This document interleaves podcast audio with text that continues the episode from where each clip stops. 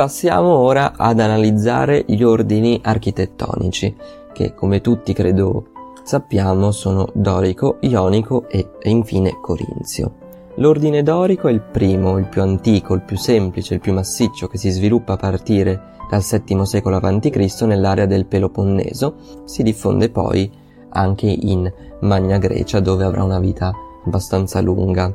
Eh, caratteristiche principali sono il fatto che la colonna è appoggiata direttamente sullo stilobate, quindi il piano di calpestio del tempio non ha una base.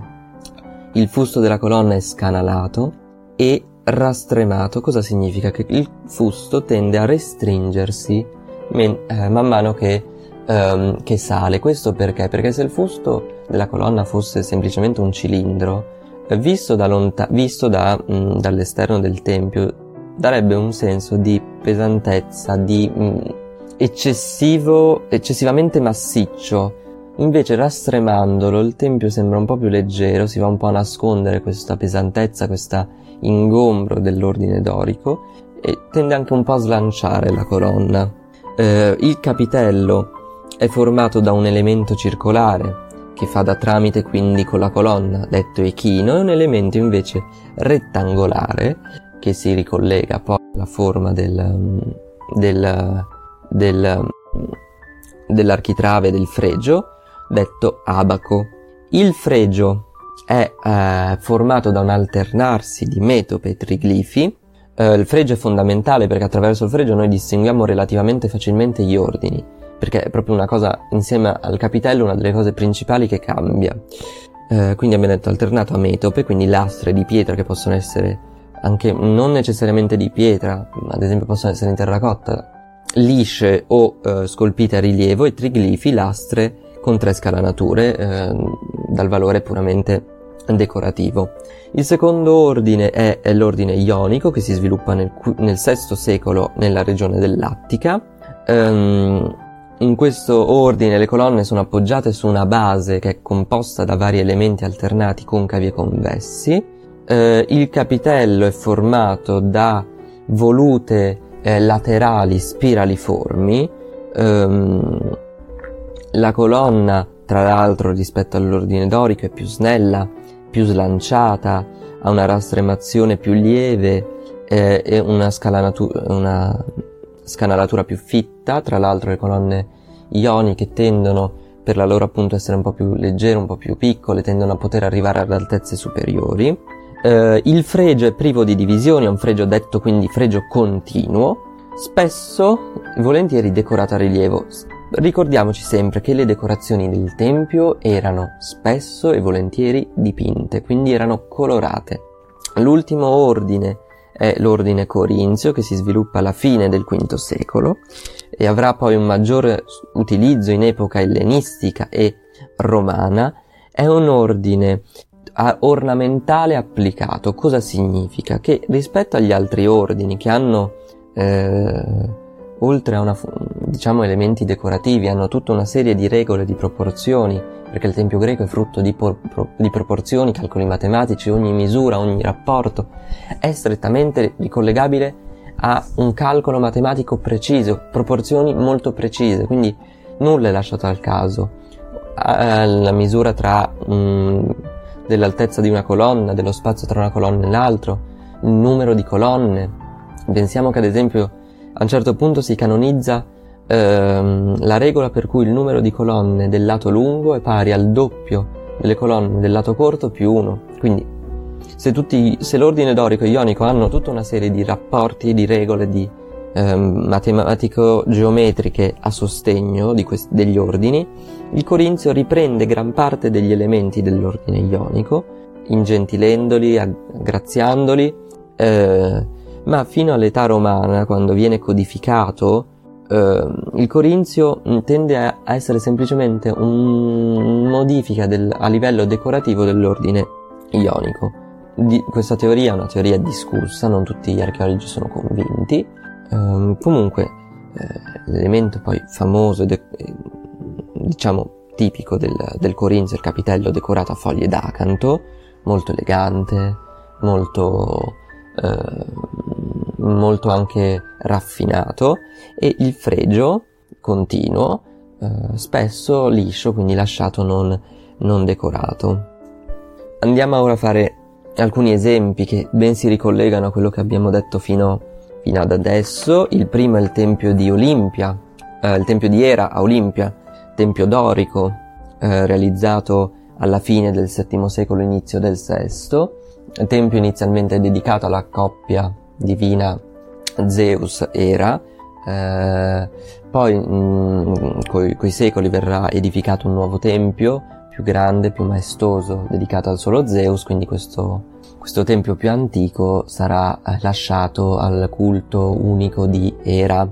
Perché questo tempio è importante? Perché essendo un ar- un tempio arcaico molto antico, inizialmente la peristasi era lignea, quindi noi possiamo assistere in questo tempio a una sostituzione progressiva delle colonne lignee con colonne di pietra, proprio perché questa sostituzione non avviene in tempo, diciamo, tutto allo stesso tempo, ma passano molti anni tra la prima colonna sostituita e l'ultima, ci permette di studiare da vicino l'evolversi della peristasi e l'evolversi delle forme delle colonne.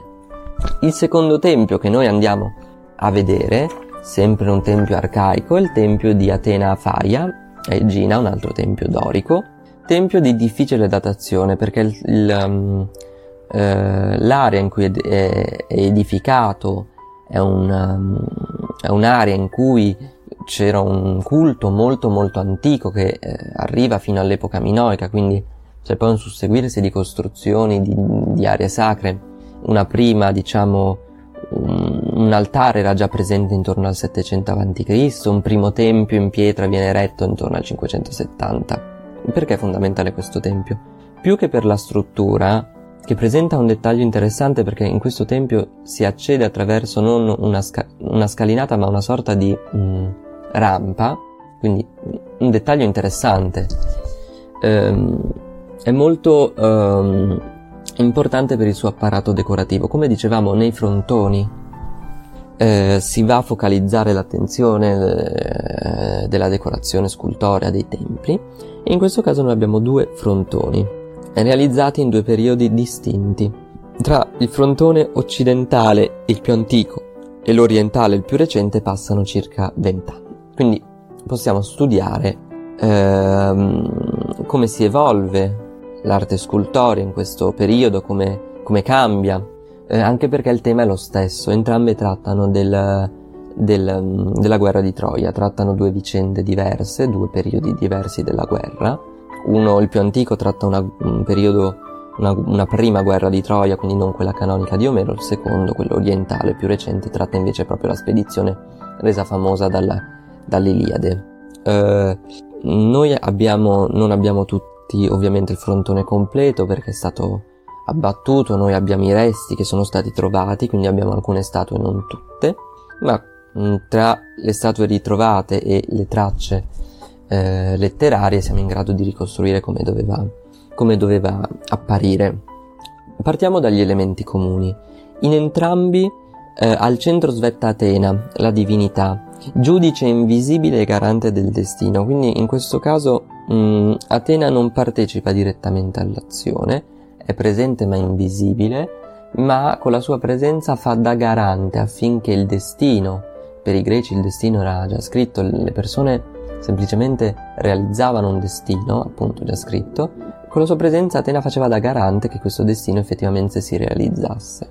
I personaggi inoltre si sviluppano, si tratta di di guerrieri, perché siamo in scene di battaglia, in cui si oppongono soldati, eh, si dispongono in, in modo, mm, mm, diciamo, mm, funzionale alla forma del triangolare del frontone. Ad esempio, man mano che si va verso gli spigoli, dove c'è meno spazio, si eh, posizionano soldati feriti, soldati morenti, quindi accasciati a terra mm, soldati in ginocchio, magari arcieri che tendono l'arco, quindi c'è un interessante utilizzo dello spazio in funzione ehm, delle pose, scusate, in funzione dello, dello spazio. Le differenze però sono molto marcate, mm, sia per quanto riguarda le pose, quindi nel frontone orientale, il più recente, le pose sono più naturalistiche, più rilassate, più armoniche, più credibili anche. Nel frontone Mm, nel frontone invece eh, eh, occidentale, eh, le pose sono un po' più, eh, diciamo, forzate, eh, poco realistiche, si vede che c'è un principio di studio ana- eh, anatomico del corpo umano, delle sue forme, ma non è ancora stato eh, portato a termine, per cui certe pose sembrano un po' goff, un po' poco credibili.